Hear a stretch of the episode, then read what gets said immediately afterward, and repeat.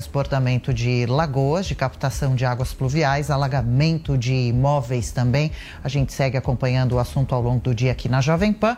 Agora, 10 horas da manhã. Repita. 10 horas. E termina aqui essa edição do nosso Jornal da Manhã. Ouvinte espectador, mais uma vez, muito obrigado pela sua audiência. Continue conosco. Boa semana. Todo o conteúdo está disponível para você no Panflix. Até amanhã, Adriana. Valeu. Tiago Berraes, valeu por hoje. Boa semana para todos. A gente volta amanhã a partir das 6 da manhã. Espera vocês. Continue ligado na Jovem Pan.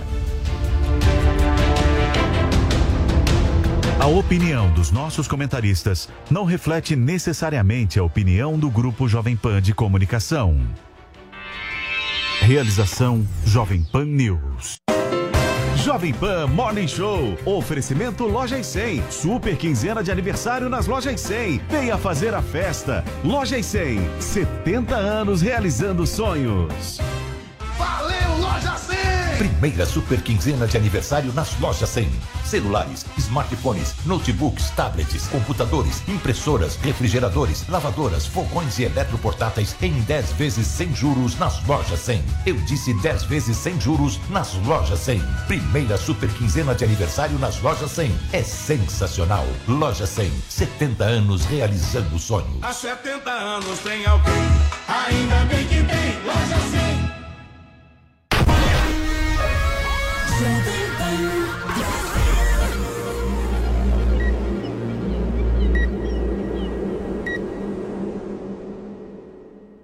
Dia, ótima segunda-feira para você que nos acompanha aqui na Jovem Pan News. Tudo bem, tudo certo? Estamos começando mais uma semana aqui no nosso Morning Show e no programa de hoje nós vamos repercutir fortemente a polêmica, hein, gente, de Lula com apoiadores duplicados na Bahia. A assessoria do petista admitiu erro na imagem, mas negou qualquer tipo de, de, manipulação. A pergunta que fica é: foi Guga Noblar que fez? Daqui a pouco nós saberemos. Ela me Vamos confirmou. falar também sobre as novas críticas de Jair Bolsonaro contra o ministro do Supremo Tribunal Federal, Luiz Roberto Barroso, hein, gente? O presidente divulgou um vídeo sobre supostas irregularidades no processo eleitoral e a gente traz essa discussão por aqui.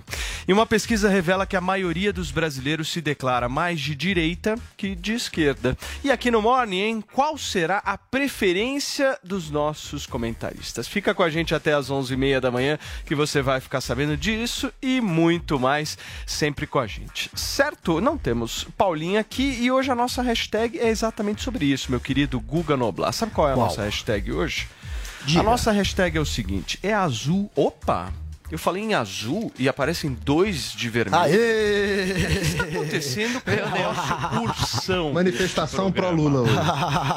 É proposital, Paulinho? É dia da independência aqui nos Estados Unidos, todo mundo se veste de vermelho ou azul. Hoje é é o feriado mais importante dos Estados Unidos. E vermelho é a cor do Partido Republicano aqui, não é a cor do PT.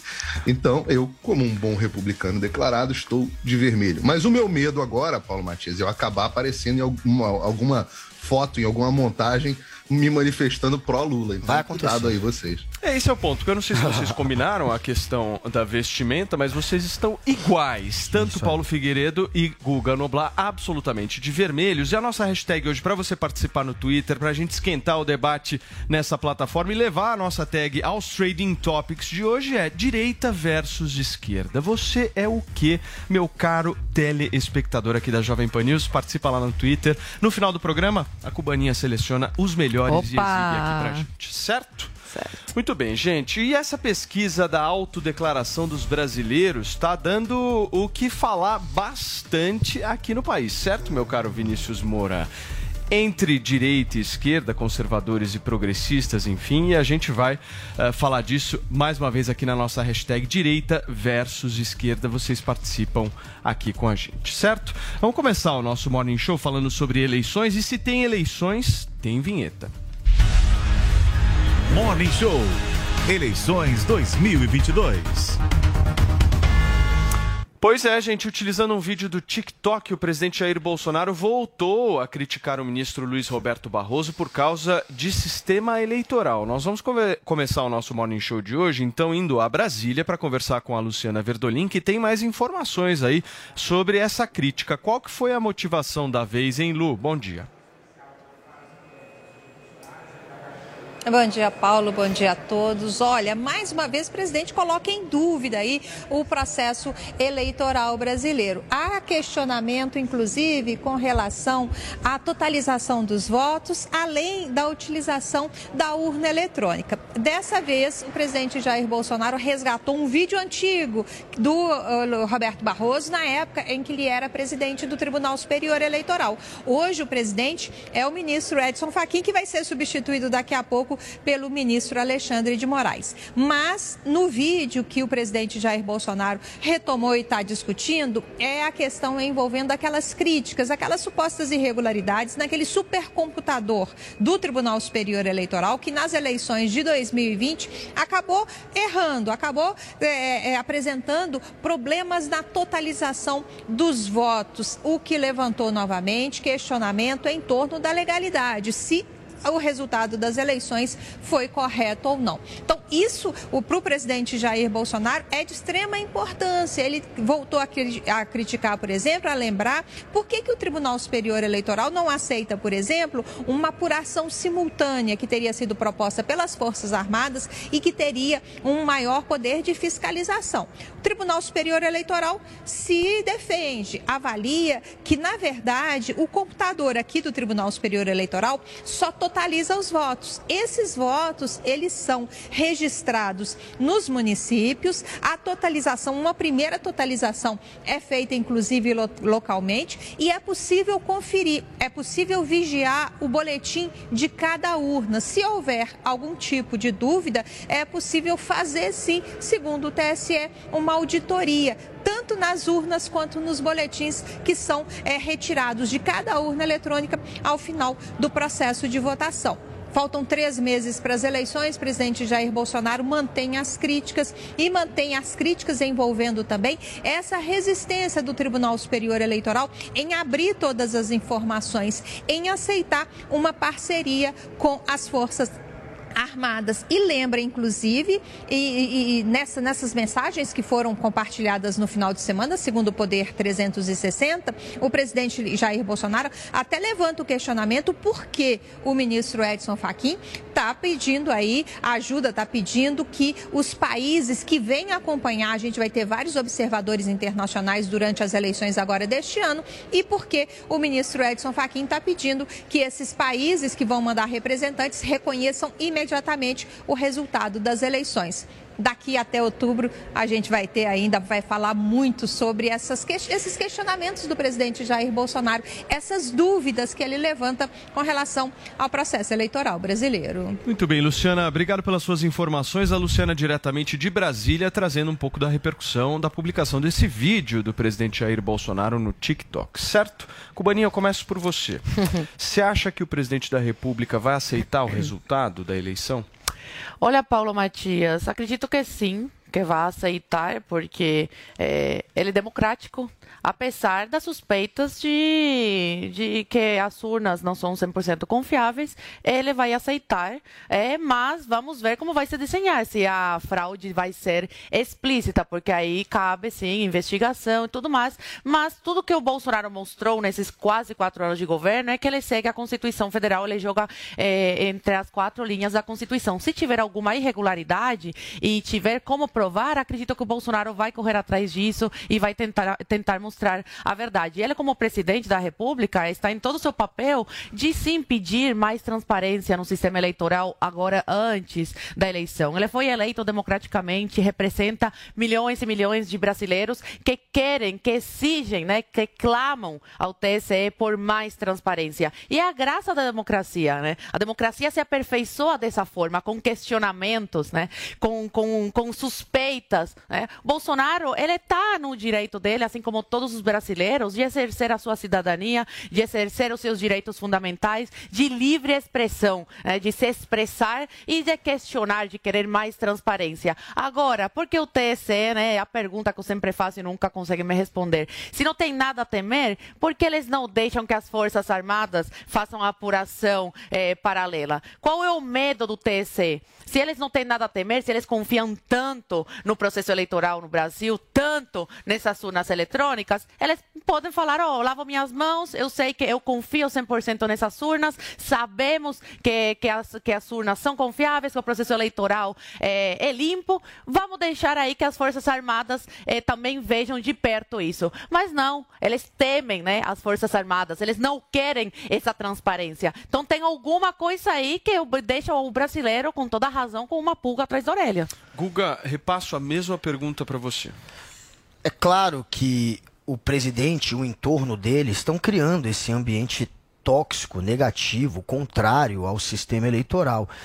E mais uma vez isso volta a acontecer com essa crítica do Bolsonaro. O Jair Bolsonaro ele está de novo pegando uma informação e passando ela de maneira distorcida, dizendo que a contagem de votos ela é feita por meio de uma nuvem e não tem nada disso. O voto ele é feito em cada urna, em cada estado, e depois o super, o tal supercomputador, que é do tamanho de uma geladeira, nem é tão super assim, ele totaliza os votos. Ele basicamente totaliza o que é enviado para ele dos outros estados. É, é, essa a função. Não é que ele conta, não é que ele faz a apuração. E o Bolsonaro passou de novo essa história, como se fosse isso, para mais uma vez difamar, manchar o sistema eleitoral. É uma estratégia isso. Semana passada, o Flávio Bolsonaro, filho do presidente, numa entrevista para o Estadão, é, ele foi perguntado se eles aceitariam o resultado da eleição. Ele não disse nem que sim nem que não. Ele colocou de novo em dúvida o sistema eleitoral, falou que eles não aceitaram é, uma contagem que seja feita também pelos militares. A sugestão de ter uma contagem paralela dos militares não foi aceita. Ele voltou a atacar. E pior, ele disse que não tem controle do que possa acontecer. Se acontecer alguma coisa, vai fugir do controle deles. A população, a gente sabe que ela foi armada esses anos, esses anos todos aí por uma política mais liberal, mais a favor da arma, que foi tocada por esse governo. A gente sabe que é esse governo e esse presidente que tem também atacado o sistema eleitoral, feito com que a população passe a desacreditar o sistema, tanto que parte da população, 82%, acreditavam nas urnas. Caiu para 72%, caiu em 10% no, no, último mês, isso em um mês e meio, graças a, a essa nova onda de ataque, porque ele tinha interrompido isso chegou a 60% só de aprovação a urna, foi para 80% quando o Bolsonaro parou de atacar, voltou para 70%. Então você vê que esse método funciona. E essa é a intenção. Ele está de novo espalhando uma, uma história que é mal contada, que é uma história que não é verdade, e a, o Barroso está se defendendo, o TSE tem que se defender, tem que mostrar que o sistema funciona assim, nunca houve nenhuma fraude.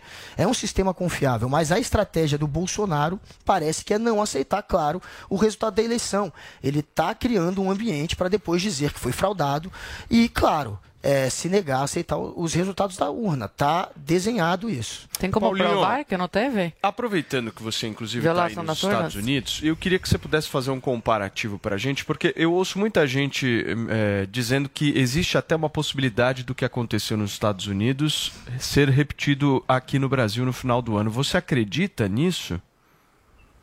Paulo, é, é muito triste quando a gente vê um filme na versão em inglês e depois a gente vê o mesmo filme na versão em português. E nós passamos um ano de 2020 inteiro com todos os jornalistas dizendo que a eleição americana era muito segura. Essa seria a eleição mais segura da história. Não tinha nada. Quem negasse, quem questionasse a possibilidade de fraude nas eleições era maluco, era teoria da conspiração, era negacionista. Isso foi defendido todos os dias por todos os jornalistas da grande velha mídia. Foi defendido pelos mesmos. Joe Biden e a televisão para dizer isso. Ninguém podia questionar, era proibido questionar. Sabe qual foi o resultado, Paulo? Hoje, um ano e meio depois, nós vamos falar da popularidade do presidente, mas antes disso, 58% dos americanos, segundo uma pesquisa do Rasmussen Reports, a mais recente sobre o assunto, não acreditam que o presidente foi eleito de forma legítima. Como é que uma democracia pode funcionar assim, Paulo? 50, a, a, a grande maioria da população americana acha que é governada por um impostor. É isso mesmo que a gente quer para o Brasil? Porque assim, o Guga fala: ah, o presidente está criando um ambiente tóxico. O presidente está criando. O ambiente, o presidente está criando um ambiente tóxico. Ora, quem está criando um ambiente tóxico é que é quem não quer que haja fiscalização maior no sistema eleitoral. Você tem uma realidade. A realidade é. Eu sempre gosto de falar isso. A realidade é o oposto do que a imprensa mostra. E eu acho que a forma como essa pesquisa que o Guga acabou de citar, do Datafolha, de 72% acreditam no nosso sistema eleitoral, prova bem isso. 72% uma ova. Os números corretos são os seguintes: 42% confiam muito nas nossas urnas eletrônicas. 42%. Agora, se você somar os que confiam pouco, 31%, com os que não confiam, 24%, dá 55%. A maioria da população brasileira não confia no sistema eleitoral ou confia pouco. E aí, me desculpa, sistema eletrônico no qual toda a democracia se, é, se apoia, é o, o alicerce da democracia, você tem que confiar muito. Isso é igual a tua mulher. Você não pode confiar pouco na tua mulher. Ou você confia muito ou não confia. Como é que pode o brasileiro ter um sistema que o sistema inteiro, toda a democracia, todos os nossos juízes da Suprema Corte, depois que são confirmados, são confirmados por senadores que são é, é, é, eleitos por esse sistema de urna, são nomeados por presidentes que são é, eleitos por esse sistema de urna. Todos os presidentes, todos os governadores, todos os deputados, todo o sistema se baseia nisso. Como é que a gente pode ter 42% só do país que confiam muito? E o pior, você tem esse caso, e no final das contas, os ministros do TSE que, e, e, STF, que são um órgão que contam aí com 25, 30% de confiança da população, não querem que as Forças Armadas, que são, primeiro, o órgão mais tecnicamente capacitado para defesa de cibersegurança, segundo, responsáveis pela defesa, e sistema eleitoral é sim uma questão de defesa, porque os outros países têm todo o interesse em interferir na nossa democracia, então, portanto, é uma questão de defesa, e terceiro, são as, isso é inegável, isso tudo que eu estou falando é, é inegável. São a instituição mais confiada pelos brasileiros. Ora, então quem está criando esse sistema tóxico? O que o presidente fez ao divulgar esse vídeo, eu sei que jornalista não gosta disso, pra mas ele está divulgando Paulinho. uma fala do cara. Como é que isso pode ser distorção? É uma fala do cara. Distorção é o que sai no G1, no UOL. Isso é distorção. Agora, se eu botar uma fala do Paulo Matias, não estou distorcendo o que o Paulo Matias fala, tá aí feito. Dizer que, olha, olha que loucura, olha, olha o malabarismo, olha o malabarismo lógico. Dizer assim, o, o, o supercomputador faz a totalização, mas ele não conta. O que é totalização se não contagem? Totalizar algo. Mas isso, você vê o, o, o nível de dano cognitivo. Totalizar algo, total, é a soma de algo por definição. Eu falei que ele não e faz a apuração. Se você está fazendo a soma de algo, é uma conta. Entendi. Porque Muito se, bem. Se você começar a dizer, Posso não, faz conta, então, mas não totaliza, totaliza, mas não faz conta, aí, meu amigo, aí você suicidou Queridos, a gente volta, a gente volta nesse assunto, a gente vai voltar nesse assunto, Guguinha. O que a gente tem que falar agora é de foto, irmãozinho. Eu quero falar de foto. O Guga não quer. A passagem do ex-presidente Lula pela Bahia neste fim de semana rendeu uma grande polêmica nas redes sociais. Pelo Twitter, a conta oficial do petista postou uma foto dos militantes que compareceram no local, mas usuários notaram uma sobreposição na imagem na qual algumas pessoas apareciam mais de uma vez. A tag Gêmeos do Lula foi parar nos assuntos mais comentados e o ex-presidente foi acusado de manipular intencionalmente a foto para dar a sensação de que havia mais pessoas do que realmente tinha no local.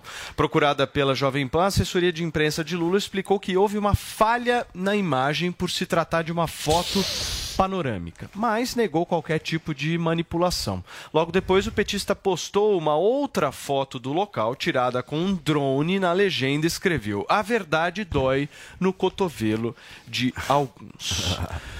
Guga Noblar, foi você que fez esta cagada? Ele me confidencializou isso, viu? Estão Foi. querendo me culpar, né? Engraçado. O, a- o Lula solta a foto, é do Ricardo Stucker. Eu também coloquei essa foto, dando, obviamente, os créditos. E aí, como, enfim, por meio lá da- do meu Twitter ganhou muita visibilidade, eu virei o alvo, né? Tem até vídeo dizendo que eu que fraudei aí as fotos. Agora, óbvio que não, e nem o PT nesse caso. O UOL, inclusive, chamou fotógrafos especialistas para opinarem. Vem cá, teve fraude ou não teve? E de fato é muito comum em panorâmicas haver essa duplicagem aí de, de imagem. Agora é só pegar as duas, né? Não era A mais foto- fácil pegar um drone e tirar uma foto de cima? A mesma foto. Você pega, os especialistas, eu não estou falando, não é opinião minha. Os especialistas, especialista. ouvidos pelo UOL, falaram que é comum acontecer isso. Agora, qual que é a lógica de estar tá duplicando imagem numa foto que já tem uma multidão se você não precisar duplicar? Eles colocaram a, a foto original do drone sem ser panorâmica. E é praticamente a mesma imagem. Mas e o eles ponto puseram é o seguinte, vídeo também. Tem uma lógica aí, eu enxergo. Eles puseram vídeo também. A foto panorâmica veio depois. E não necessariamente eles tinham certeza de que essa foto existia. Como assim? Ué, se a foto panorâmica veio depois, Ah, veio eu não antes. sei o que aconteceu internamente ali. Mas poderiam muito bem o seguinte, pô, não temos a foto panorâmica, precisamos aumentar o negócio. Duplica. Não, a, a panorâmica foi a primeira a viralizar. Aí depois que viralizou, o pessoal falou, tá duplicado. Aí eles soltaram a original. a do drone. essa original. A É a do original, drone que eu tô falando. Além da do drone, eles soltaram um vídeo do momento também. Tem vídeo. Além disso, tem outras imagens de outras pessoas daquele momento. Então, é, óbvio que teve, segundo o PT, o cálculo do PT, e segundo também a prefeitura é, de Salvador, é, parece que 20 mil pessoas ali. E, pare- e é isso. É isso que a foto Mas era mostra. duplicada ou as pessoas eram gêmeos? Não, mesmo? eram duplicados. O PT explicou. Teve um bug. É? É, e o, o UOL colocou os especialistas para analisarem. Foi bug ou o PT está enrolando? Ou o Ricardo Stucker está querendo enganar a galera? E eles falaram, não, Imagina. isso acontece, é comum acontecer em panorâmica. Agora, Mas, é só olhar as Guga, outras fotos. Uma pergunta. Não acho que eles tenham querido... Eu, ó, não parece que quiseram Uma falsificar. pergunta. Isso é fake news?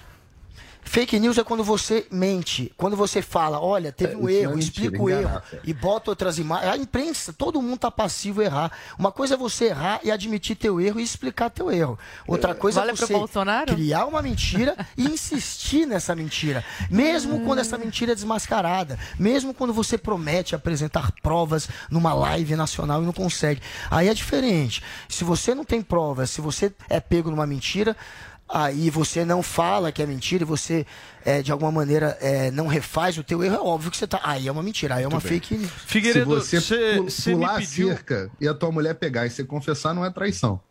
Não, não, aí é traição também. Aí é traição, Ah, tá. mas é diferente. É, é outro exemplo. Não, faz, não faz com a muito boca sentido. na botija, Não faz muito a sentido. Uma coisa é você noticiar, você tá passível a colocar algo errado quando você noticia. Eu sou jornalista. Só que você tem que ter a Claro. dignidade de dar o mesmo espaço para noticiar, pra noticiar depois teu erro, para Escuta, avisar que ô você Paulo, errou. você pediu para selecionar uma foto, exibe aí para mim, Vini, por favor.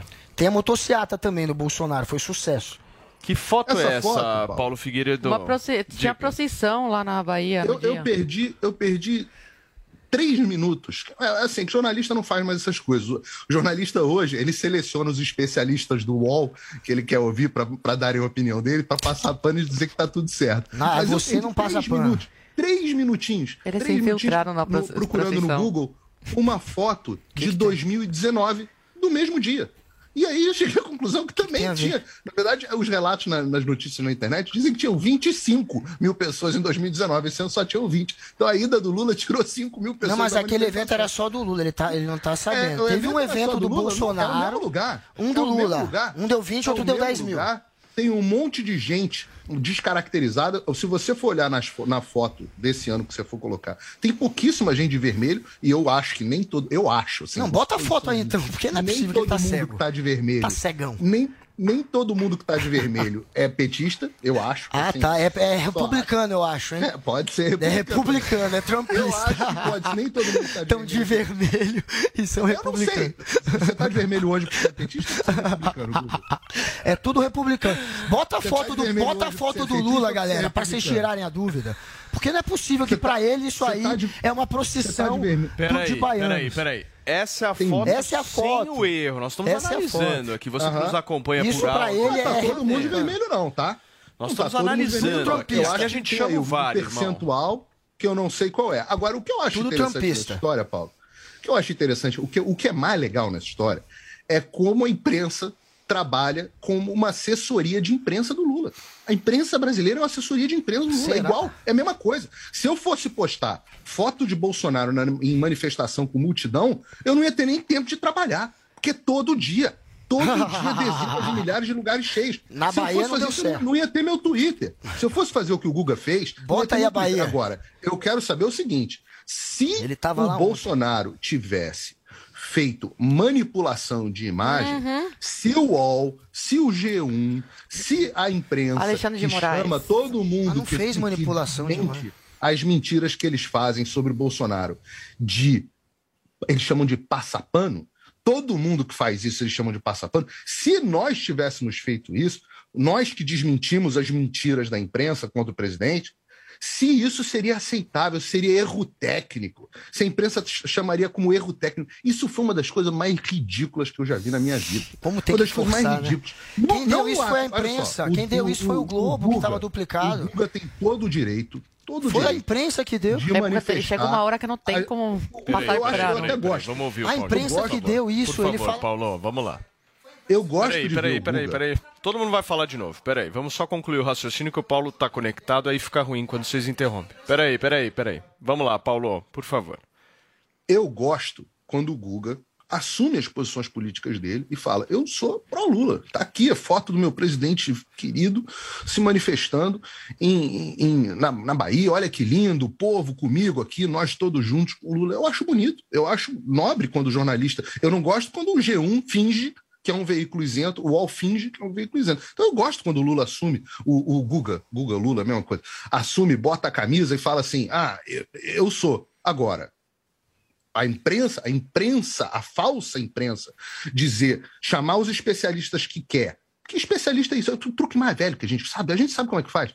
Em vez do jornal, que quer manter a sua isenção, suposta isenção, da opinião dele, ele chama os especialistas que ele quer. Em vez de... Antigamente era assim: se chamava especialista que concorda, especialista que não concorda, e deixa o leitor decidir. Hoje se chama só os que você quer, defendem a sua opinião e tá tudo certo. E é isso. Agora, o episódio vergonhoso. Eu acho que a imprensa hoje é a assessoria Guguinha. de imprensa do Lula. Muito bem. Zoe em seguida o Guga. Mas eu vejo com preocupação, porque é um ano eleitoral e isso comprova, né, que a perseguição vai ser a um lado político esse ano, porque com a fala de Moraes, que eu vou aqui relembrar, que ele falou, o candidato que divulgar fake news perderá registro, diz Moraes, isso aqui só vai valer para um lado, né, porque até agora o Alexandre de Moraes, ele não falou nada a respeito dessa imagem fake aí que a equipe do Lula repostou e jornalistas como o Guga Noblar repostaram nas suas redes sociais sendo verdades, né? Se fosse com o Bolsonaro, o Bolsonaro já estava intimado lá a depor, a prestar esclarecimento por espalhar fake news. Então eu vejo com muita preocupação em ano eleitoral isso, porque a gente vê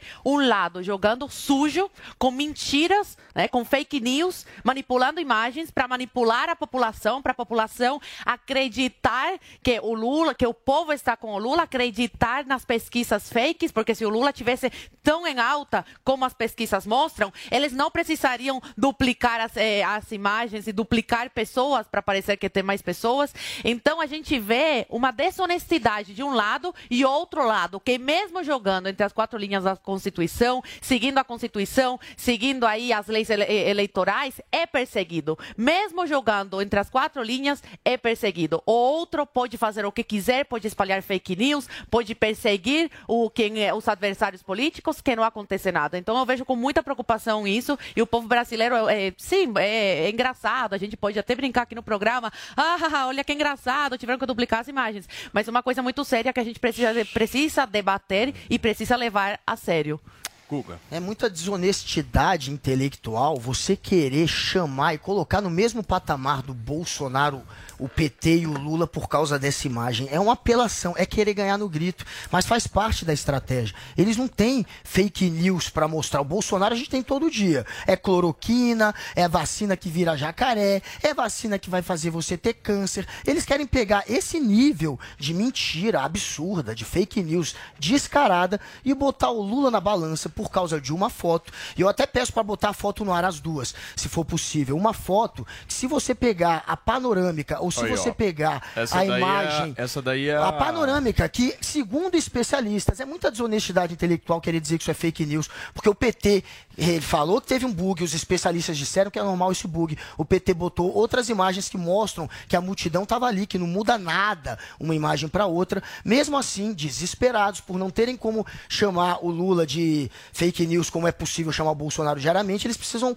ganhar no grito e apelar para essa história. Essa história é ridícula. Olhem as fotos. Só olhar as fotos. Você pega a panorâmica, você pega a original, dá no mesmo. Você pega os vídeos, tem vídeo, não tem só foto, dá no mesmo. Então por que dizer que o PT quis criar uma multidão? Tinha multidão, PT assumiu um erro, foi um bug, mostrou, explicou, especialistas que o Paulo não sabe nem o nome, mas para ele é tudo esquerdista, nem leu, mas já está atacando, foram lá e disseram isso é comum.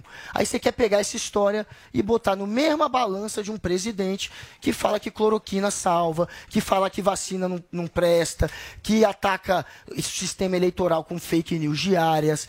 É, Então, assim, Fake é news só não. vocês observarem. Questionamentos verídicos.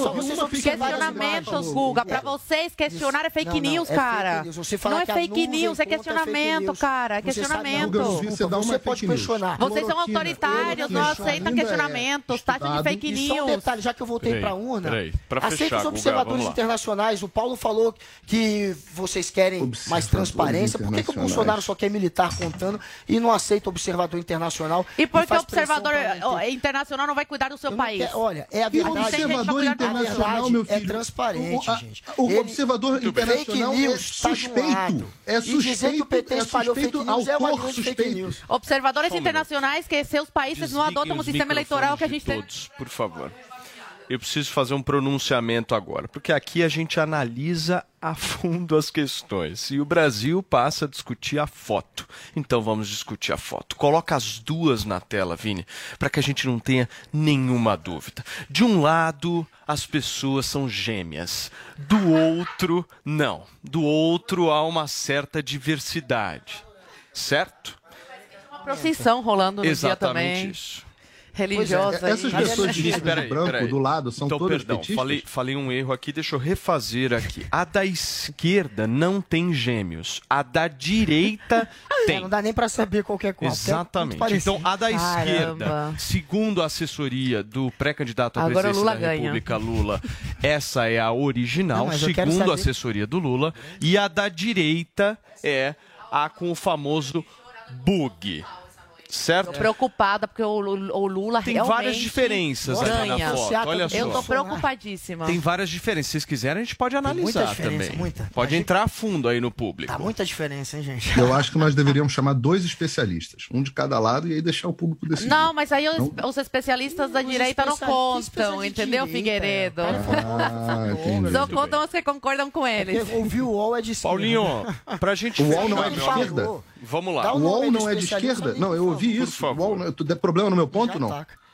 O UOL não é de esquerda? O UOL é um veículo Não, que eu falei só isento. porque o Mega falou, o cara é de direita, esquerda. mega sabe nem com quem direita. ele falou. Em outro planeta. Nem sabe quem foi o especialista consultado e ataca. Quem foi o especialista? Nem que sabe. Você sabe, não sabe. Não, E você? não, Então, tá dizendo conta pra gente você quem é o também não sabe. especialista. Você tá Que coisa atacando, eu tô dando. UOL de Conta pra referência. gente. Você que Mas tá o UOL pra mim é atacando, referência ao contrário, É você que querido. atacou a Tudo pessoa. sai no UOL pra mim, Então você eu deve pego, saber quem é a pessoa. você tá Jogo dentro ele do de vaso esquerda. sanitário e dou a descarga imediatamente É pra não ridículo. contaminar o cheiro É, do Esse é o ambiente. argumento de quem não lê, de quem é desinformado. Mas Eu, beleza, eu vai lá. Leio o UOL só pra, só pra rir e jogar no vaso sanitário. Pois é, percebi, Eu leio o por isso UOL que você é com uma roupa da Hazmat. Você sabe o que é Hazmat? É por isso que você é desinformado, de- de Paulo. podia ler mais, ser laboratório tão radical. Peraí, O UOL é o maior lixo que existe. O UOL, Lixo, o UOL. Folha de São Paulo, o UOL, o G1, isso tudo pra mim é bosta.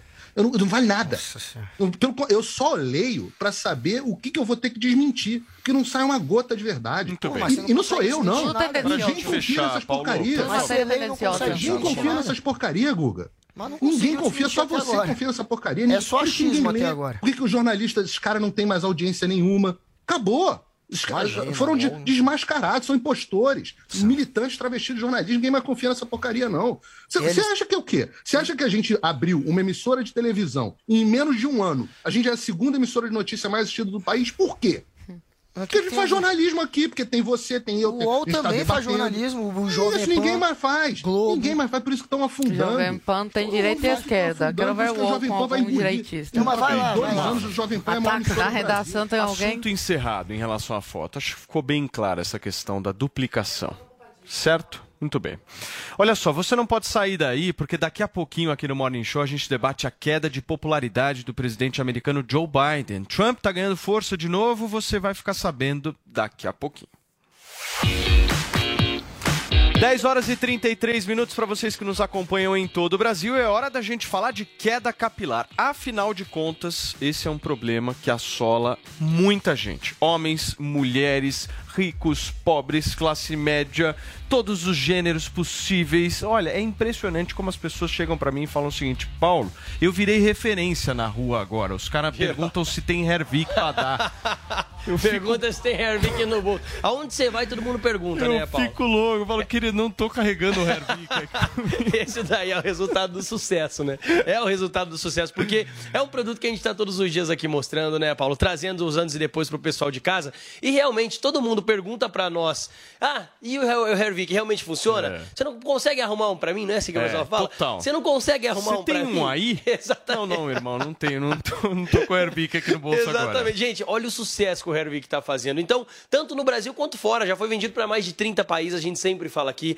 É um produto que vai fazer o seu cabelo poder vir a crescer novamente. Você que tá perdendo o cabelo, ficando careca, homens, mulheres, estão passando por alguma fase da vida de estresse, ansiedade e tá perdendo muito cabelo, o Hervik ele tá ajudando muitas pessoas e é por isso que tá virando referência, é. viu, Paulo? É por conta dessa tecnologia, por conta da inovação que é o Hervik. Então a dica que eu dou para você de casa é ligar no 0800 020 1726. Já liga agora, gente. Já pega o teu telefone, você que tá vendo na situação que ainda não adquiriu o Hervik, a gente sempre fala pro pessoal de casa, Paulo, o seguinte: não, não é que não faça implante. Pode fazer, a, gente, a pessoa tem o, o, poder de escolha. Mas que, assim, antes. Exato. Antes, experimenta o Hervik. Experimenta o Hervik. Exato. Ou às vezes é aquela fase da alopecia que Com tem certeza. por conta do estresse, alguma coisa, perdeu um pouco de cabelo. Também experimenta o Hervik para você ver, gente. É incrível o resultado que o Hervik traz. A dica que eu dou para você mais uma vez é pegar seu telefone, tá na tua mão, a ligação é gratuita. Liga no 0800 020 1726, porque são aqueles exemplos do cotidiano, né, Paulo? Por é. exemplo, você tá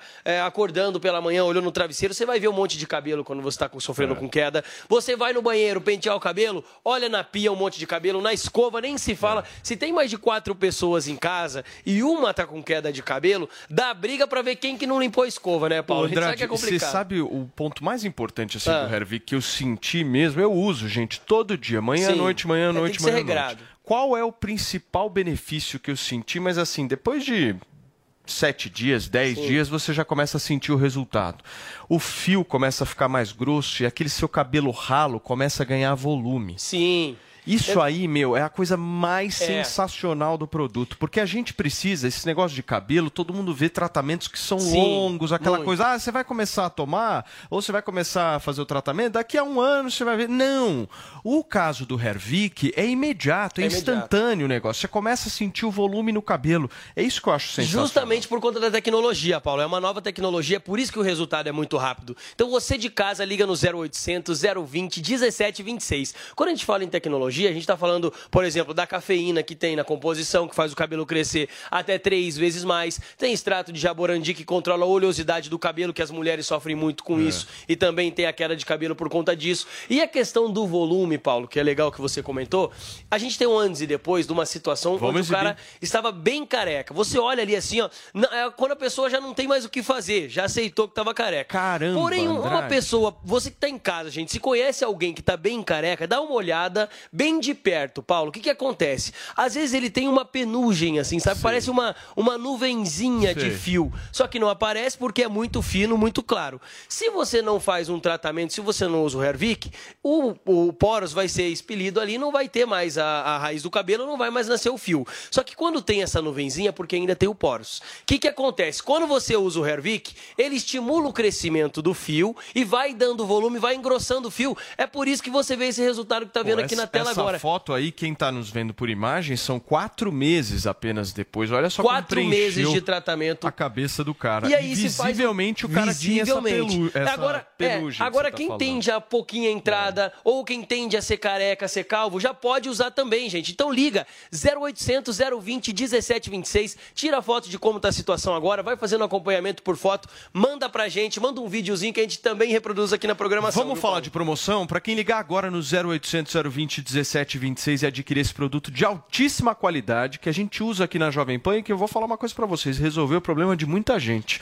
Conta uma promoção boa pra Paulo, gente começar a semana. É vai, o seguinte, na sexta-feira você pediu para aumentar voucher, hum. para tirar brinde e tudo ah. mais. Só que assim, a nossa audiência ela gosta de brinde. Ah. Todo mundo gosta de ganhar um brindezinho. Ah. Então, nós estamos mantendo a caneca de brinde e para você que ligar 0800 020 1726, tem 40% de desconto hoje para começar a semana O restante parcela em 10 vezes sem juros, com entrega e ligação Até gratuita, horas, Paulo. Andrade? 10 minutinhos essa promoção de 40 mais a Então é caneca, o seguinte, viu? até as 10h50 vocês têm para ligar no 0800 020 1726 e começar a semana adquirindo o Hervik com 40% de desconto, mais o brinde.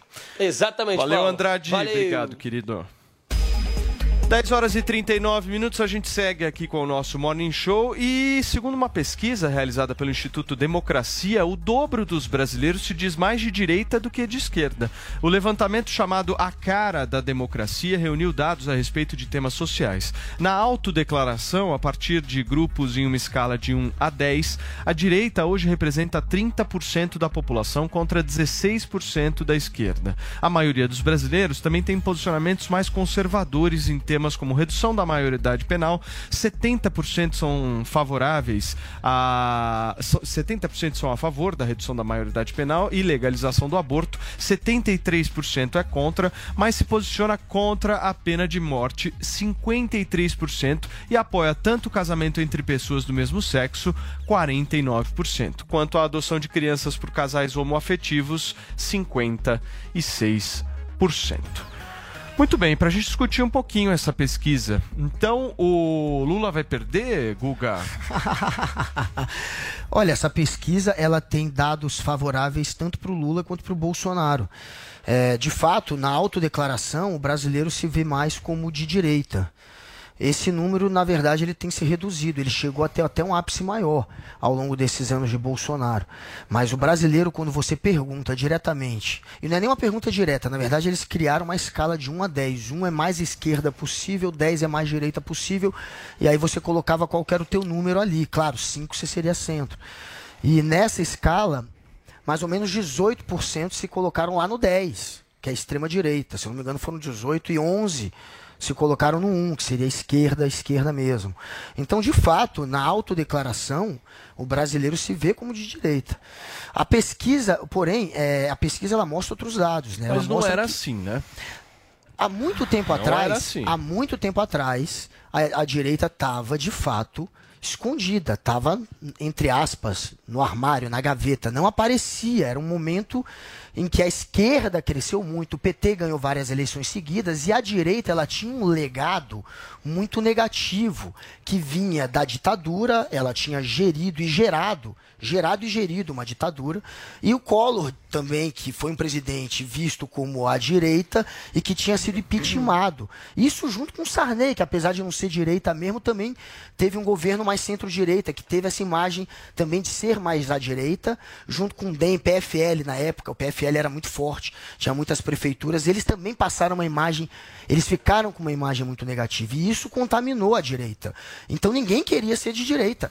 O PT, inclusive, achava que ia acabar com a direita. No, no- no governo do Lula, ele falava que não tinha direita, era PSDB e PT. Então, na verdade, de fato, a política não tinha mais um partido forte à direita que concorresse à presidência. Ainda tinha nas prefeituras e nos estados. Só que a- é, os militantes, de fato, não apareciam mais. Era, era um legado muito ruim, muito por causa da ditadura. E isso foi, claro, com o tempo, foi se ofuscando, foi, foi perdendo essa força, e fora é, os últimos anos do PT, que acabaram trazendo um antipetismo e fomentando um, um sentimento de anti-esquerda que fez com que a direita se sentisse mais à vontade para se assumir direita. Então, é, eles cresceram muito, esses que se auto-intitulam direita. Agora, é, essa pesquisa ela mostra que nos costumes, o brasileiro ele, é, ele tem um perfil em alguns pontos mais progressista. É, a pesquisa Datafolha que saiu um mês atrás, inclusive, mostra, ela não perguntou diretamente se você é direita ou esquerda. Ela perguntou, é, ela fez perguntas sobre pontos que têm a ver com costume, com comportamento, com religião. E a partir dali, ela calculou mais ou menos que, que o brasileiro seria mais à esquerda, porque o sentimento nesses, nessas questões de comportamento, no geral, estão mais à esquerda. É, é favorável, por exemplo, ao casamento gay, é, é favorável está caindo a discrimina, é, o aborto, por exemplo, que antes a maioria absoluta era contra, caiu muito o número, agora já não é uma maioria tão absoluta. Eles eram contra também a descriminalização das drogas, caiu muito esse número. Muito então, está é, tá tendo também é, é, um perfil do, do brasileiro que está caminhando um pouco mais para a esquerda, mas ele se auto-intitula. Perfeitamente. Isso Queridos, é bom para o Bolsonaro. Eu também. vou fazer o seguinte: eu vou para um rápido intervalo comercial e na volta nós saberemos se Paulo Figueiredo e Zoe Martinez concordam com tudo que foi dito aqui pelo nosso Guga Noblar. Fica por aí.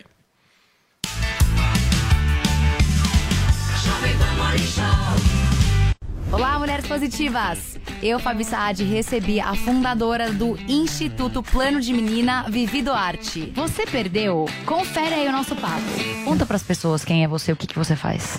Hoje eu sou uma executiva de uma grande empresa, é, eu tenho os meus negócios, eu tenho um instituto que é a menina dos meus olhos, né? Conta. né? Que é o plano de menina.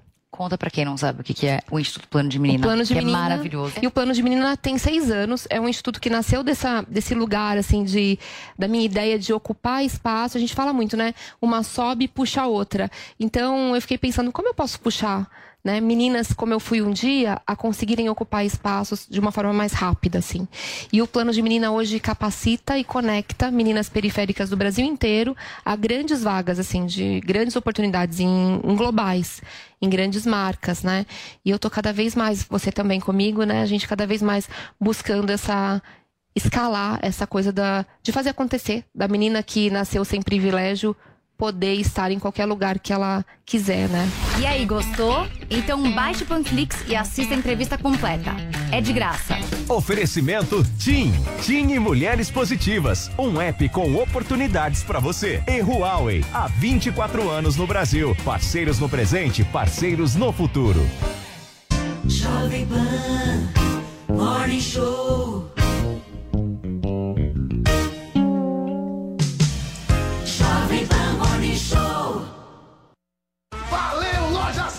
Primeira super quinzena de aniversário nas lojas 100. Celulares, smartphones, notebooks, tablets, computadores, impressoras, refrigeradores, lavadoras, fogões e eletroportáteis em 10 vezes sem juros nas lojas 100. Eu disse 10 vezes sem juros nas lojas 100. Primeira super quinzena de aniversário nas lojas 100. É sensacional. Loja 100, 70 anos realizando sonhos. Há 70 anos tem alguém, ainda bem que tem Loja 100. Chegou, tá no ar, vai começar. Pode ter certeza. Chuchu Beleza. Chuchu Beleza. Oferecimento C6 Bank. Baixe o app e abra sua conta. Gente, posso falar? Abri uma conta no C6 Bank, né? Aí, menina, fui fechar a conta que eu tinha no outro banco, você não acredita? Gerente só faltou chorar pedindo pra eu ficar, né? Ficou falando que ia zerar a tarifa, ficou fazendo promessa. Falei, gente, parece ex levando fora, né? Aí eu virei pra ele e falei, amor, desculpa, mas a fila andou, tá? Agora eu tô em love com o C6 Bank. Ah, parece maluca, né? não, sério. Com o app eu consigo cuidar das minhas aplicações, que eu fico me achando, né? Pedir cartão para viagem internacional e até abrir uma conta pro Leozinho. Ou seja, não preciso de mais nada, tá? Eu tô tão em love com o C6 Bank que eu já falei até pro meu marido. Se ele bobear, eu dou um pé na bunda dele e caso com esse aplicativo. Pelo menos esse não vai ficar reclamando na hora que eu gastar, né? Aliás, pelo contrário, vai me dar pontos para eu trocar por passagens aéreas, produtos. Vai lá, amor. Abre agora uma conta no C6 Bank. Doutor Pimpolho. Ô, Slidy, isso é hora de chegar, meu. Ai, doutor Pimpolho, desculpa, mas é que eu tive que voltar para casa para trocar de roupa. Por que, Slidy? Um morador de rua cuspiu em mim. Quando eu passei por ele, eu falei bom dia. O senhor acredita que ele cuspiu em mim? O que, que você tinha que inventar de dar bom dia pra mendigo, meu? Não pode sair dando bom dia para todo mundo, meu. Tem que ser que nem eu, que só dou bom dia quando interessa. Ai, doutor Pimpolho, que horror! Você só esquemando bom dia aí que nem um idiota, meu. O dia que eu precisasse dar um bom dia calculado para conseguir alguma coisa, a pessoa já ia estar tá acostumada e não ia se sentir especial. Me desculpa, mas eu não sou assim. É, com licença, Sileidi. O envelope do Dr. Matias já foi entregue, ó. Ai, obrigada, Cleiton. Bom dia, Cleiton. Bom dia, Dr. Pipolho. Ô, Cleiton, consegue lavar meu carro hoje? Com certeza, Dr. Pipolho. Ó, deixa no capricho, hein? Aí, garoto. Ai, doutor Pimpolho, que feio. Então quer dizer que o senhor só dá bom dia por interesse? É óbvio, né, Slidy? Parece que não me conhece. No dia seguinte. Bom dia, doutor Pimpolho. É que hoje é aniversário da minha filhada. Aí eu queria saber se eu posso sair mais cedo. Ah, Fiz certo de dar bom dia, né? Doutor Pimpolho. Quer ouvir mais uma historinha? Então acesse youtube.com barra chuchu beleza.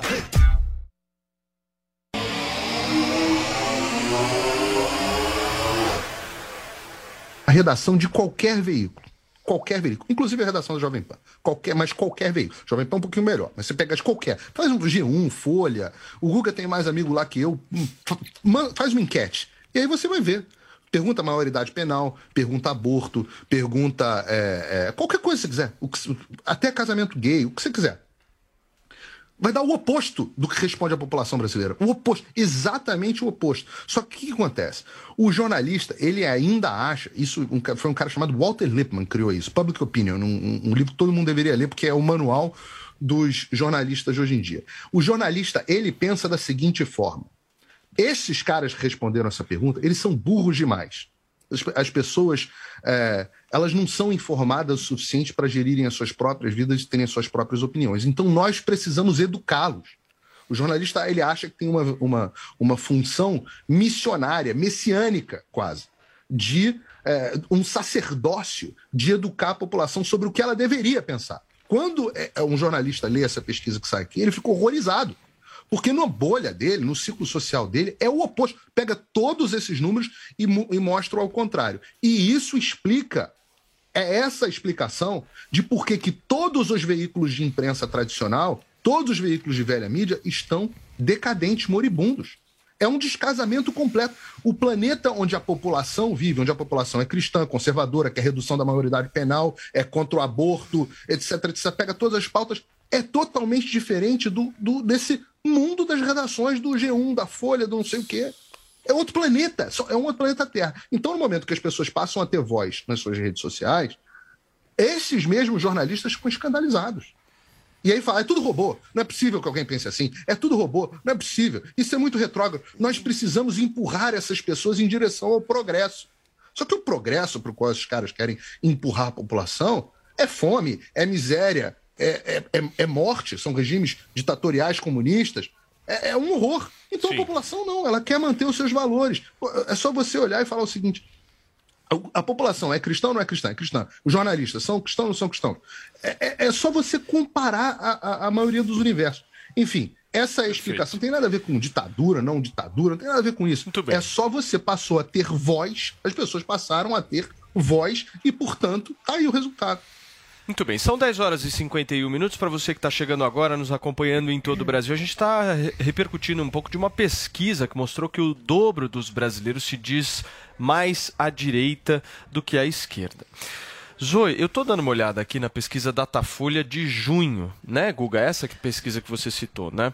49% da população se identifica com a esquerda, a direita tem 34%. Os números são completamente diferentes de uma pesquisa para outra. Isso É se deve eu não acredito. Por isso que é, é, por isso que eu falo que eu nunca acredito muito nesse- nesses números. Variam muito, né? E de, de, de uma forma astronômica. Uma hora está de um jeito, outra hora está de outro. O que eu acredito é que o povo brasileiro, desde sempre, não só agora, é, é, faz muito tempo, é cristão, é conservador. Só que a esquerda, ela faz muito barulho. Não são muitos, parecem muitos. Por quê? Pelo barulho que fazem, né? Pela organização. A esquerda, ela sabe se organizar, ela sabe se movimentar. E eu falo que isso é uma das coisas que a gente tem que aprender com a esquerda. A direita tem algumas coisinhas, por incrível que pareça, que precisa aprender com a esquerda. E uma dessas é essa: a fazer barulho, a saber se organizar para fazer um grande movimento. Com, É mesmo difícil, que. Zoe. ah, Porque Eles controlam imprensa, cultura, é, academia, eles controlam quem aparece. E aí fica o povo contra esses caras. Sim, só que há um tempo atrás, as pessoas, elas não, se, não eram de esquerda, mas não se identificavam com nada, não sabiam o que era esquerda, o que era direita. Só falavam, olha, isso aqui eu não concordo, mas não conheciam outra coisa. O povo brasileiro não era tão politizado. As pessoas agora estão correndo atrás, estão estudando, sabem em quem votaram para prefeito, para governador. E aí falavam, nossa, não concordo, mas será que as outras pessoas eh, pensam que nem eu? Eu vejo que não, né? Porque sou a se manifestava. Então, essas pessoas mais conservadoras achavam que estavam sozinhas. E para se encaixar nesses grupos, elas falavam: ah, não, vou me abster, não vou dar a minha opinião. Até que chegou uma figura como o professor Olavo de Carvalho, eu sempre falo isso aqui, que ele é um grande responsável. Eh, Ele acordou a direita, os conservadores no Brasil, e as pessoas começaram a falar: olha, mas tem um grupinho aqui que pensa que nem eu. E os conservadores começaram a se juntar. Por isso que agora né, falam ah, do nada esses radicais, né? Porque pessoas de direita e pessoas de direita de verdade. Porque aqui no, no intervalo com o, com o Guga, ele, ele falou que o MDB é direita, direita civilizada. uma Se o MDB é direita, meu- minha gente, é que as pessoas elas, elas realmente confundem. Para o Guga, PSDB, MDB são, são de direita. Claro, se aliam falou à esquerda quando é direita. conveniente, mas são de direita. Agora, E isso, agora, não, não, os de direita mesmo, que defendem as pautas conservadoras, que são cristãos, esses são extremistas.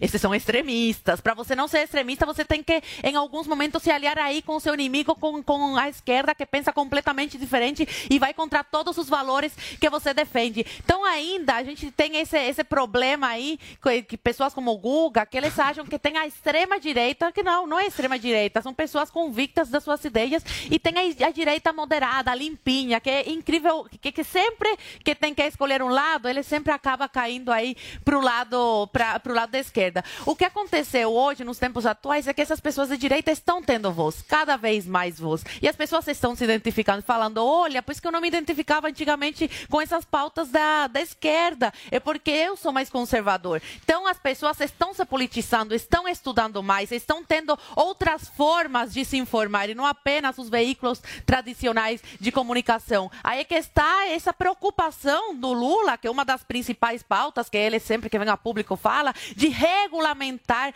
as mídias sociais, de regulamentar até o WhatsApp, ele está querendo regulamentar, né, o- o- as- eh, os, os, os aplicativos de mensagens privadas, ele está querendo regulamentar, porque agora se expandeu o leque, né? Agora tem outras formas de você de você se informar. Antigamente você só tinha a Globo, você só tinha esses veículos aí que hoje as pessoas não querem mais ler. As pessoas só leem, como, como eu e o Figueiredo, para vir aqui poder rebater. A gente é obrigado a ler para isso, mas não para se informar, porque a gente sabe muito bem que ao invés de informar, eles militam. Eles sempre tendem para um lado. O jornalismo, né, o jornalismo tradicional não é isento. O que a gente faz aqui na Jovem Pan é dar voz a pessoas como o Google e a pessoas como o Figueiredo, um esquerdista e um direitista. E aí a pessoa assiste os debates e fala: olha, me identifico mais com a Zoe, me identifico mais com o Figueiredo, Olha. me identifico mais com o Guga. E não é isso que a esquerda quer. Por quê? Porque isso faz as pessoas pensar. E eles não querem isso. Tem o Paulo Matias no centro. Só um, só um detalhe, galera. É, tá com um pé em cada, assim. Olha, é.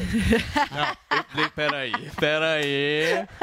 A maioria não é nem direita nem esquerda. Verdade, a maioria é A centro. maioria. Depende do que a você quer da maioria não é nem direita Nem nem, direita nem esquerda. esquerda. Você só- Quando que você quer Não dizer? São igual você, Paulo. Assim, a não pesquisa- você. chutem a maioria. Eles estão vibrando com essa pesquisa. Não Paraná chutem pesquisa a de meses atrás deu 20, 20, 20. 20 centro, 20 esquerda, 20 Não, direita, eu, o não, resto não sabe. eu vou ser bem sincero, Guga. Eu nem acho que o mais importante nessa pesquisa tem a ver com qual é o percentual de direita ou qual é o percentual de esquerda, não. Eu acho mais interessante nessa. Até porque, vamos ser sinceros aqui, esquerda ou direita são agrupamentos que nós fazemos só para só para facilitar a discussão. A, a linha não é tão. Tão o corte Claro, da linha não é tão evidente, óbvio. né? São espectros, é uma discussão de espectros. Exato. Agora, o que eu acho interessante, e esse sim é, vale, até porque o Instituto, é, a pesquisa do CNPq e tal, um pouco mais, um pouco mais é, vou chamar aqui dizendo, não vi a metodologia a fundo, mas é, é menos suspeito do que um Datafolha. Eu acho, o que eu achei interessante foi a resposta dos brasileiros em relação a certos temas.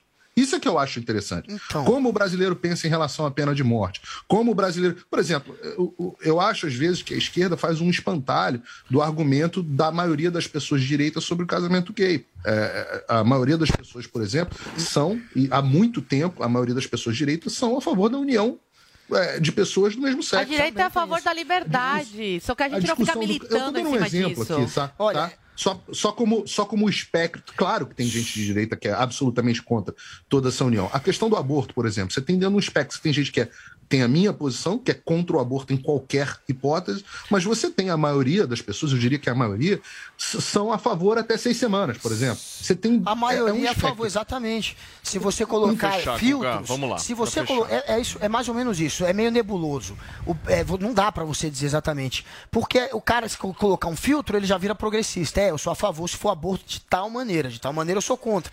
E aí já fica difícil você, enfim, dependendo do filtro. Agora só um detalhe. Pra fechar, Só por pra favor. É, seguindo a lógica, primeiro, MDB, o que eu falei é que MDB está dividido entre Lula e Bolsonaro, a maioria é Bolsonaro. Foi só isso que eu disse. Agora, sobre o que o Paulo falou, ele disse que, olha, é porque as pessoas têm voz, é por isso que eles estão agora se assumindo de direita. Agora, finalmente, a direita tem um espaço para debater, para falar, e eles estão podendo, enfim, querer, por isso está aumentando o número de militantes. Se a gente fosse seguir essa lógica, o brasileiro estaria virando mais conservador. O que a gente está vendo é que o brasileiro, nessas questões, nessas pautas de comportamento, eles estão, eles estão ficando cada vez mais progressistas. Por mais que a maioria, em alguns pontos, a mais de 50%, ainda seja favorável que seria um ponto de vista conservador. Mas Muito seguindo bem. a lógica, é, teria que estar acontecendo o efeito contrário. Mas, Guga, cada vez mais tem pessoas. controle. Tem o controle da mídia, a 90% da mídia, 99% Mas, da Paulo, mídia. só- Tem o controle de todas as escolas, indoctrinando Então, seus eu- filhos desde, desde Tem, pequenininho. Paulo. Tem todos os artistas, todos. Todos Paulo, os artistas, tirando sinceramente, assim, eu acho sertanejo um pedaço do isso eu pagode. discordo talvez. totalmente não. contigo. Sérgio Reis está firme. Gente, vamos ser honestos. Que televisão que vocês estão vendo? A TV, a mídia no Brasil, da Atena, aqui agora, Silvio Santos, sempre foi conservadora. A gente nunca tá teve essa a mídia a mídia progressista. brasileira é conservadora, Você pode dizer... Não, a mídia brasileira, que a mídia a brasileira é televisão é. Aí extremamente conservadora. Não é nem... Mas é de longe. É de a- longe. Você vê a os programas Siqueira brasileira Júnior, é é da conservadora. Você Atena. tá falando isso mesmo no ar? Eu tô falando isso no ar. A mídia. É, é- Então- você então- dizer que a mídia é de esquerda. Folha de São Paulo é Isso conservadora, uma o. UOL é conservadora. Não, você Claro, pode dizer Globo que é o UOL, conservadora, você novela, fala, vocês vão bater na tecla do UOL. Globo é direita. Mas Quando você diz... fala- quando você fala conservadora, você está querendo dizer o que novela com há isso? 200 Conservador Você assiste, você, quer- você assiste um aqui agora, um Siqueira Júnior, um da Atena, que são os programas populares do Brasil. Você vai me Ah, dizer novela, que aqui? Não, não é Luciano tem um Huck. viés Não que é seja Progressista. Huck, que é popular. Né? Programas Não tem. específicos. Você, pode tirar hoje em dia alguns programas de auditório, que você vai pegar um ou outro da Globo. E mesmo o Silvio Santos não fala de conservadorismo, Silvio Santos Gente, faz brincadeira no a mídia no Brasil, você não pode classificar nem como esquerdista, nem como direitista. E se você for analisar programa a programa, muitos programas populares do Brasil têm um viés conservador. Alguns de auditório, como o Luciano Huck, têm um viés progressista. Não dá pra Fátima se dizer. Bernardes. Você criar essa teoria o da conspiração. lá, tem- aquele programa Ah, decadente na dela. escola. Qual é a emissora ainda mais nem assistida tá do mais. Brasil? Pega a programação Não, mas o programa do continua. Bom Dia Rio, do que- aí no é Bom Dia. São Paulo, até o último jornal, você vai ver que é um festival. Cara, o Fantástico.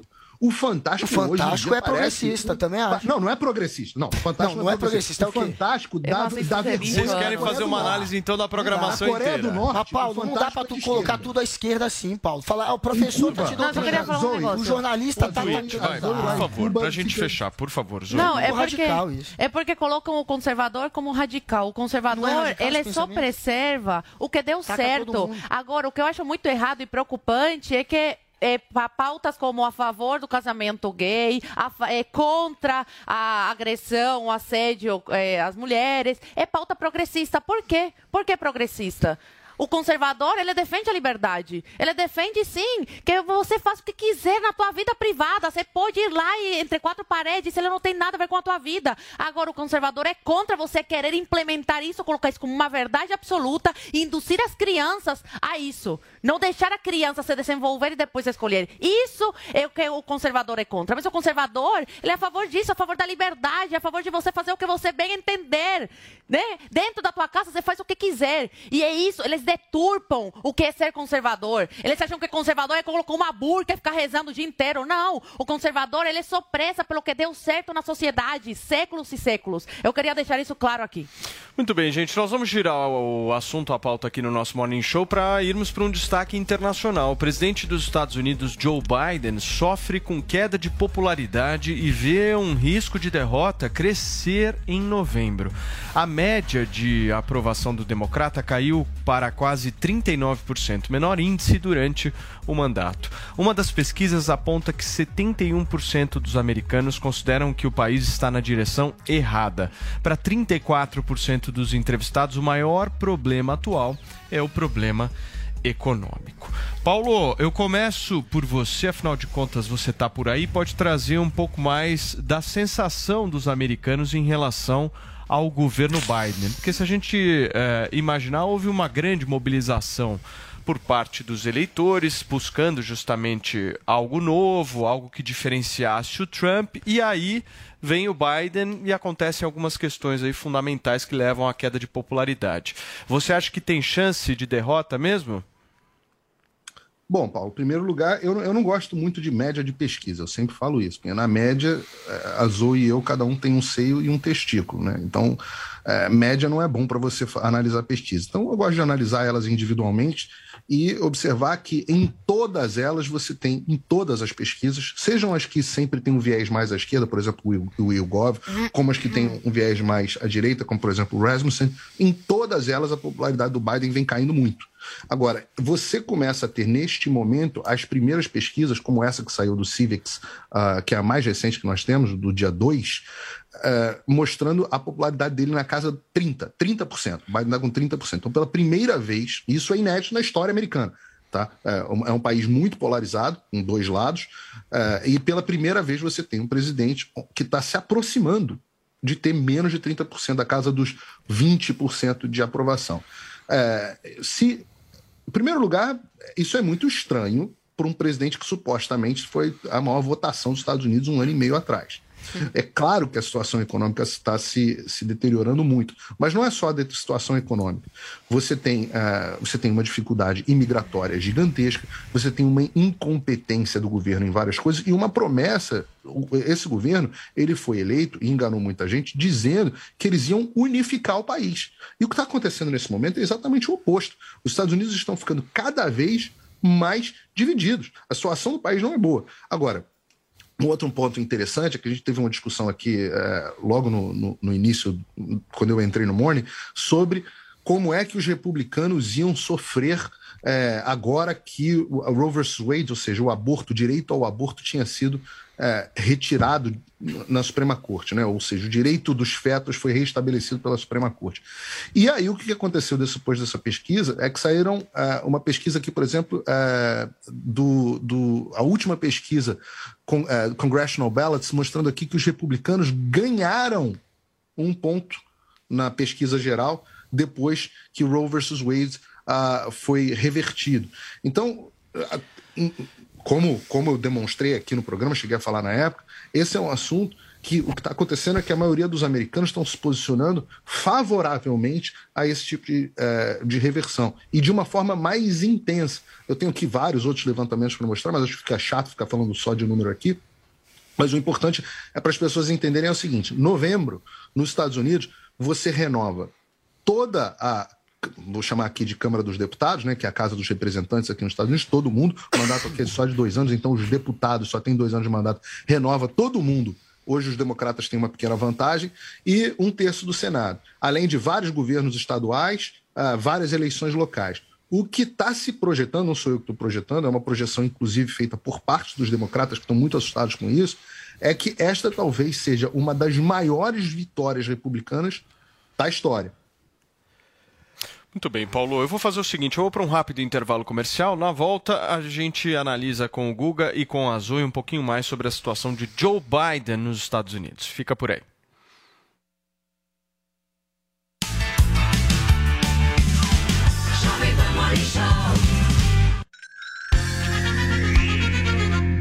A Jovem Pan apresenta Conselho do Tio Rico. Senhoras e senhores, Daniel Zuckerman, aqui na Jovem Pan, tem ele, o tio Rico, que te dá o conselho e ele vem numa alegria. que você tá aqui? Que, Eu tô que- com uma que mala é aqui. Eu tô com uma mala cheia de livro. Ca- Acabei de ganhar. Eu cheguei de um congresso, minha mulher queria que eu fosse lá no congresso de psicologia, psiquiatria. Você lê pra cacete, né, tio? Eu leio o dia inteiro. Você sabe que eu vou te falar um negócio aqui curioso. A gente contou um livro aqui, O Obstáculo é o Caminho. Vai na Amazon agora ver quanto é que tá. Tá, porra, caro pra cacete. Então ele não pode indicar mais livro aí que a turma compra pra caramba. Eu indiquei esse livro tantas vezes que acabou na Amazon. Não, é, é ina- inacreditável. Acabou, acabou, não tem mais. Agora você tá aqui, deixa eu ver o que, que é isso aqui. Quando tudo não é o bastante. Esse aqui ganhei de um rabino. Boa. Esse aqui eu tô lendo com muito carinho. É? Esse quando tudo não é o bastante. É bonito. Pô, se a gente discutiu bastante o livro, você me deu lá. O Meyer Nigri também gosta Meyer. Nigri que me deu, é verdade. É verdade, pô. Ele fala que na vida tem duas tragédias. Uma é não conseguir o que você quer e a outra é conseguir. Exato, porque quando você chegar lá, você vai falar: o que, que eu vou fazer agora? Por isso que é sempre importante subir a barra, vai subindo. Quando você chegar lá no topo, você olha pra trás e fala assim: agora eu quero o próximo. Legal, legal, legal, legal. Eu gosto, eu gosto da sua linha de raciocínio que a gente sempre pensa pra frente. Agora deixa eu fazer uma pergunta do conselho. Porra, você é um cara que entende muito de itens de luxo. Por quê? Vale a pena assim, relógio tá caro pra caramba. A gente tá vendo o cara comprar, meu. Inflação, bolso, Zucchi, inflação. subiu. Inflação de serviço, de produtos, de carro, de bens de luxo, de tudo. Mas normalmente o cara pega um negócio, porra, pra usar, né, meu? É Ou- ou pra mostrar também, né, tio? A maioria é pra mostrar. E é um setor que você acha que vale o investimento ou você acha que vai cair? Daqui a pouco vai baixar tudo aí vai chegar no preço. Você sabe que eu adoro relógio. Eu sei. E altíssima relojoaria. Quais? Quais? Patek Philippe? Patek Philippe, Ademar Piguet, Lange Zone, adoro Rolex. Rolex pro dia a dia pra bater, adoro. Só que Rolex aqui pra bater é maravilhoso. Subiu tanto de preço, mas tanto de preço, e as empresas estão falando, porra, se a gente continuar nessa, nesse nível de preço, vai continuar vendendo. É, tem demanda. E tem demanda, porque o dinheiro ele tá em algum lugar, seja no bolso do agro, seja no industrial, seja lá fora. Então é o seguinte, na minha visão, tá tendo uma correção de preço agora, os relógios estão começando a dar uma pequena queda, ainda mais por conta do dólar. Mas os itens de bem de luxo vão continuar subindo. É igual a Apple. É Vai verdade. continuar subindo. Pode ter no curto prazo aí uma desvalorização, mas vai continuar subindo. Sensacional. Pô, você podia me dar um Patek Philippe, né? Eu tá, tá quanto na promoção Patek Philippe? Promoção não existe, mas dá em torno de uns 100 mil dólares você já compra um belo de um Patek. então aí pra gente... A minha mulher me deu um, botou, passou no meu cartão 800 mil dólares. Porra, meu... Você imagina, eu nem vi a cara do relógio. Agora, qual que é o relógio mais brega pra finalizar, que você acha? Rublô. Por quê, tio? Rublô, ele acha que é um Patek Philippe, cobre igual. Quando você coloca no pulso, parece de plástico, que vem no McLanche Feliz. Esse foi o conselho do tio Beijo Rico. grande. Aqui na Jovem Pan. Conselho do tio Rico. Jovem Pan Morning Show.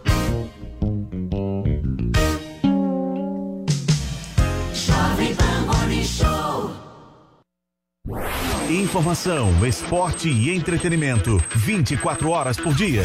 Assista a Jovem Pan News na sua TV por assinatura pelo canal 576 na NET, Claro TV, Sky e DirecTV Go. Pelo canal 581 na Vivo TV ou pela Oi Play. E acompanhe também nas parabólicas. Fique bem informado na Jovem Pan News. Ouve a melhor rádio. This is my radio station. Jovem Pan.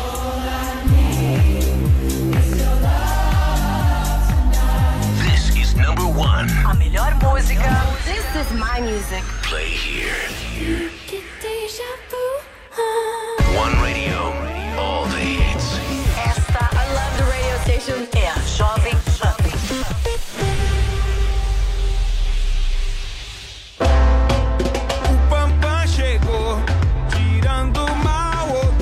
Cansada da mistura de odores que o seu odorizador de ambiente deixa no banheiro? Acabe com o mal pela raiz usando o Pampam, o bloqueador de odores sanitários mais potente do mercado. Espirre cinco vezes na água do vaso antes de sentar e pronto. O mau cheiro será bloqueado e você vai aproveitar tranquilamente o seu momento Pampam. Pampam, use antes de fazer, ninguém vai saber. Pampam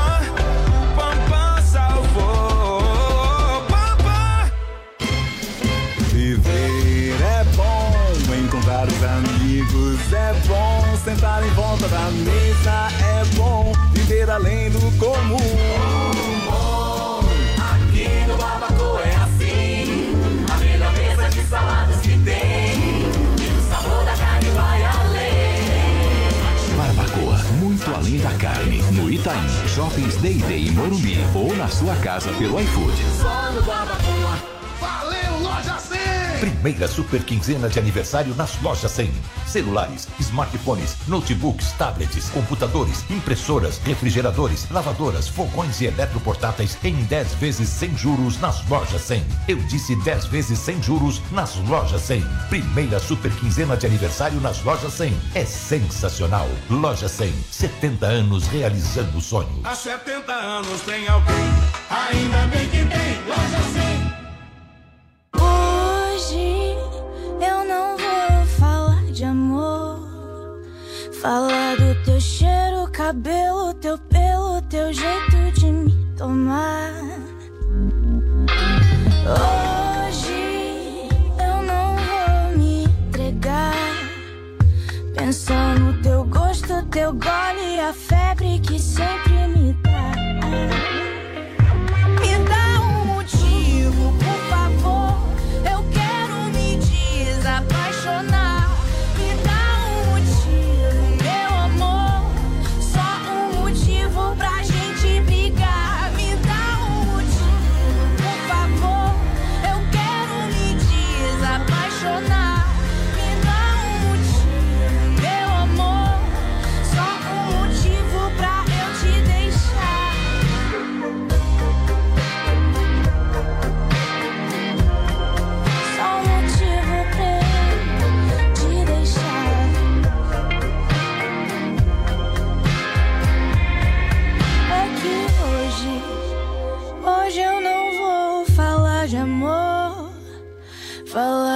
Teu cheiro, cabelo, teu pelo, teu jeito de me tomar.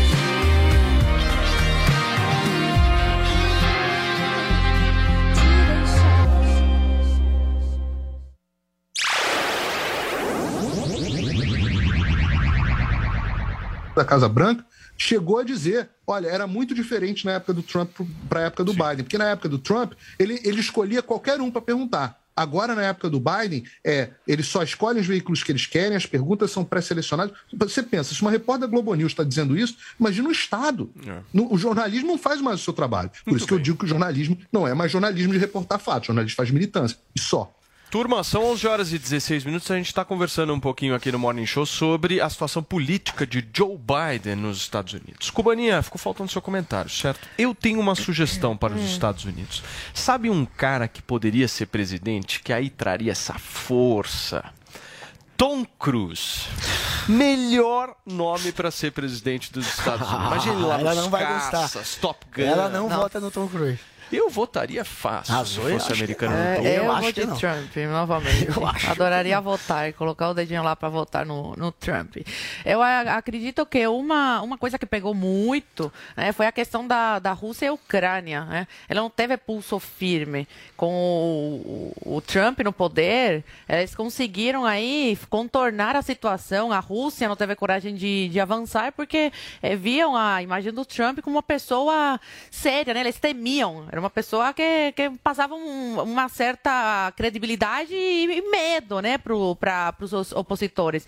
O Joe Biden assumindo aí a presidência é um fracote, coitado. É, é fraco. Você vê a imagem do, do Biden e é o que o Paulo falou, é fraco. E, o- e os americanos estão vindo, vendo isso, né? Os americanos estavam super insatisfeitos quando começou toda essa questão entre a Rússia e a Ucrânia. E outra coisa recente agora foi a cúpula das Américas. Pelo amor de Deus. Os Estados Unidos humilhado, né? Ninguém respeita mais os Estados Unidos com, com o Biden como presidente da República. Tanto é que veio com o rabinho entre as pernas implorar né, para o Bolsonaro ir para ter uma reunião com o Bolsonaro. né? Quando, como presidente da República, você veria nessa, nessa situação assim de, de ter que implorar e ainda mais um que não concorda com nada, né? Que ele não concorda com nada que, que o Bolsonaro o Bolsonaro apoia. Então você vê aí como internacionalmente ele é respeitado nem apoiado. Também tem a questão da inflação que está nas alturas. Então tem várias questões aí que fazem com que o governo Biden, né, faça que, que os americanos se arrependam amargamente de não ter reeleito o, o Donald Trump, porque são dois governos completamente diferentes. Fala, Guguinha, por favor.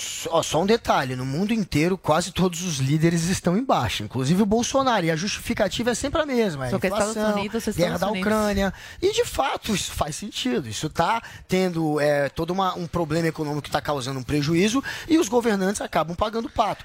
É, sobre a, a OTAN, a Rússia, de fato na época do Trump, os, os russos não, ti- não- não tiveram interesse em invadir a Ucrânia porque o Trump ele enfraqueceu a OTAN, e a desculpa para invadir foi o fortalecimento da OTAN, até a entrada talvez da Ucrânia à OTAN.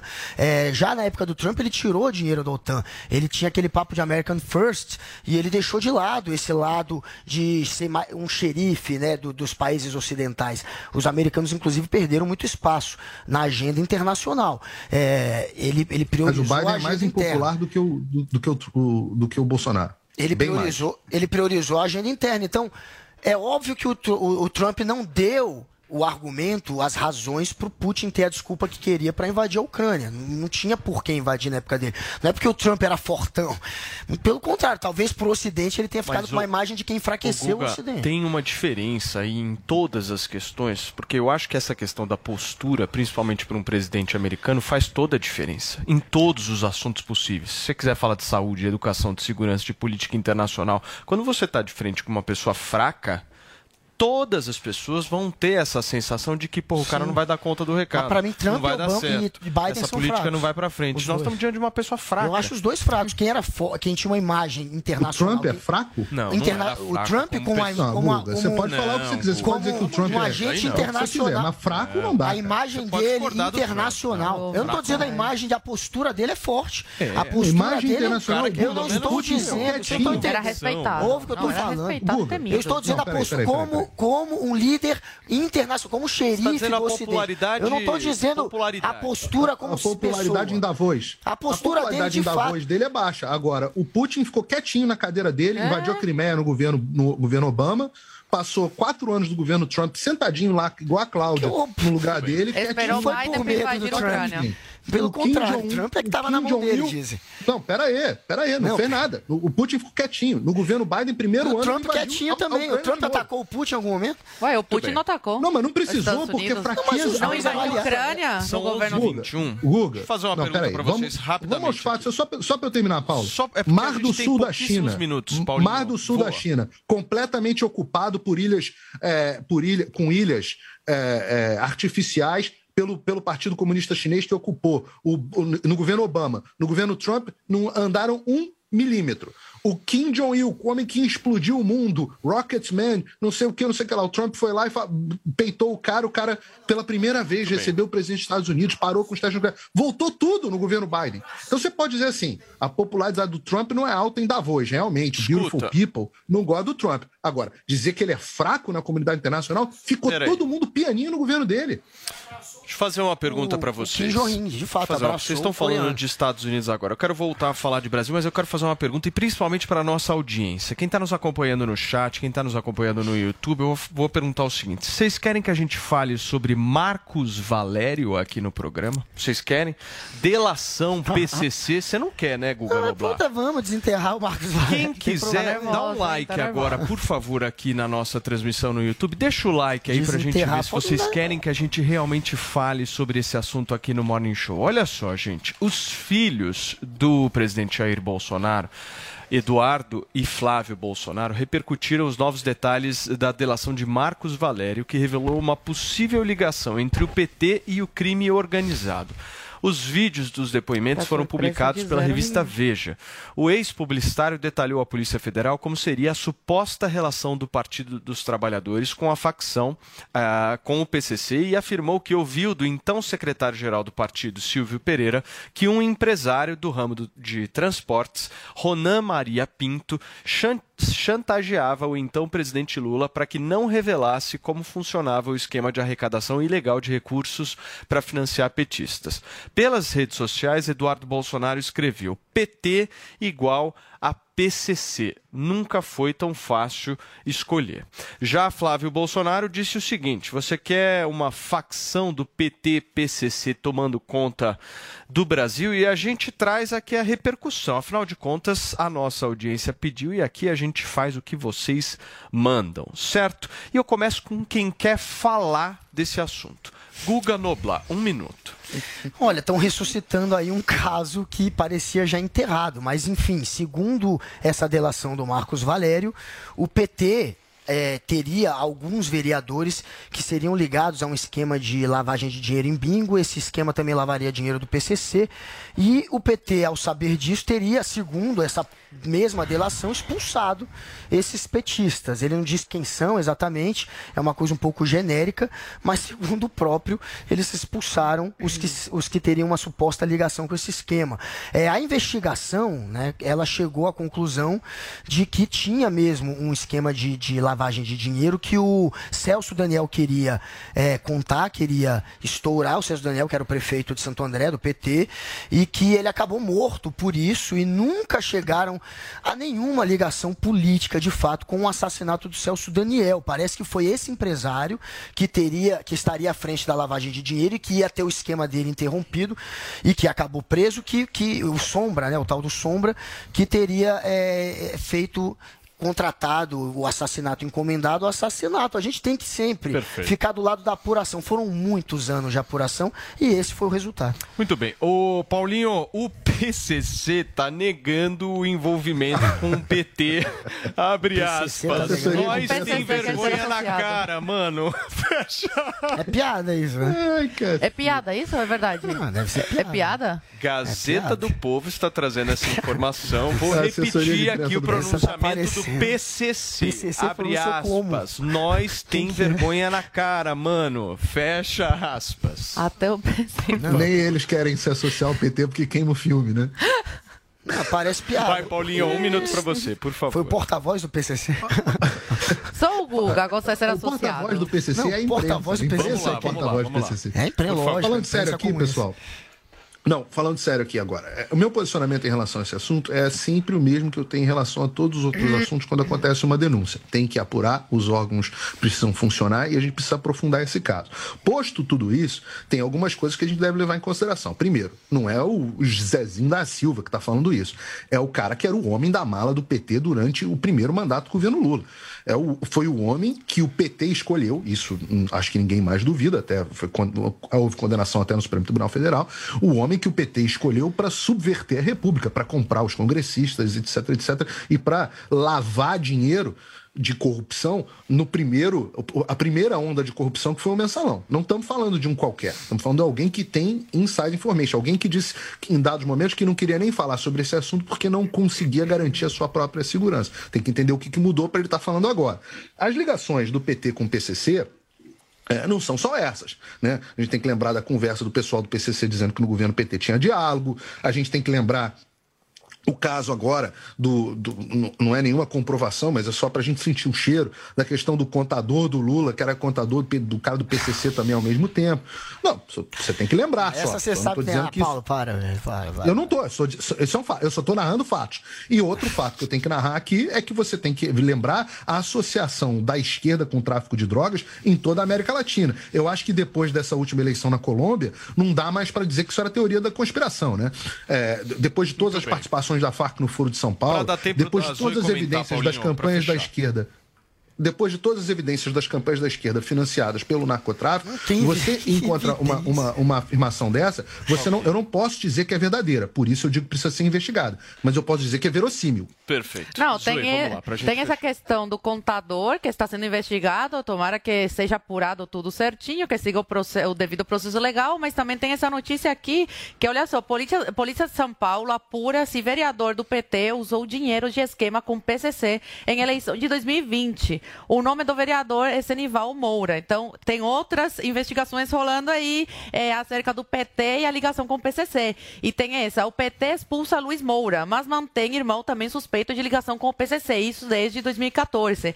E também tem as questões, né, como o Paulo falou, do financiamento a, a obras, né, através do, da Odebrecht, obras bilionárias, né, para a Venezuela, para Cuba, para o Porto de Mariel, que muitas notícias já saíram sobre isso, para que é usado esse Porto de Mariel, que é para tráfico, tráfico de droga, tráfico de armas. Então tem várias aí coincidências. E o que me parece muito absurdo é que o Google, ao invés de falar, não, é um assunto relevante, tem que ser investigado, tem que ser apurado, ah, não, é fantasma, vai trazer essa história de novo, essa história não foi apurada direito, tem que ser investigado sim, tem caso de corrupção no meio, na questão da Odebrecht, de, de dinheiro Civil nosso, Federal do contribuinte brasileiro sendo destinado a, a obras em, em ditaduras como Venezuela, que tem ligação direta, né, o Chávez, o Maduro com o narcotráfico, tem que ser investigado sim e tem que ser punido com o rigor da lei, porque essas pessoas que têm essa ligação, supostamente têm essa ligação, tem que ser investigado, estão aí se candidatando, estão aí concorrendo a, a cargo do- da presidência da República para representar o não Brasil grave, quatro Vitor? anos. Peraí, peraí. É muito Olha, sério, Peraí, não é assunto dá assim tempo. banal, não. Infelizmente, nós estamos com o tempo super estourado. Deixa eu falar uma coisa pra vocês. Hoje não dá nem tempo de tweets, mas dá tempo de agradecer a audiência de vocês. Muitíssimo obrigado por terem ficado com a gente até aqui. A semana só tá começando, amanhã a gente volta às The number one hit music station. This is your Jovem Pan. All the hits. Play here.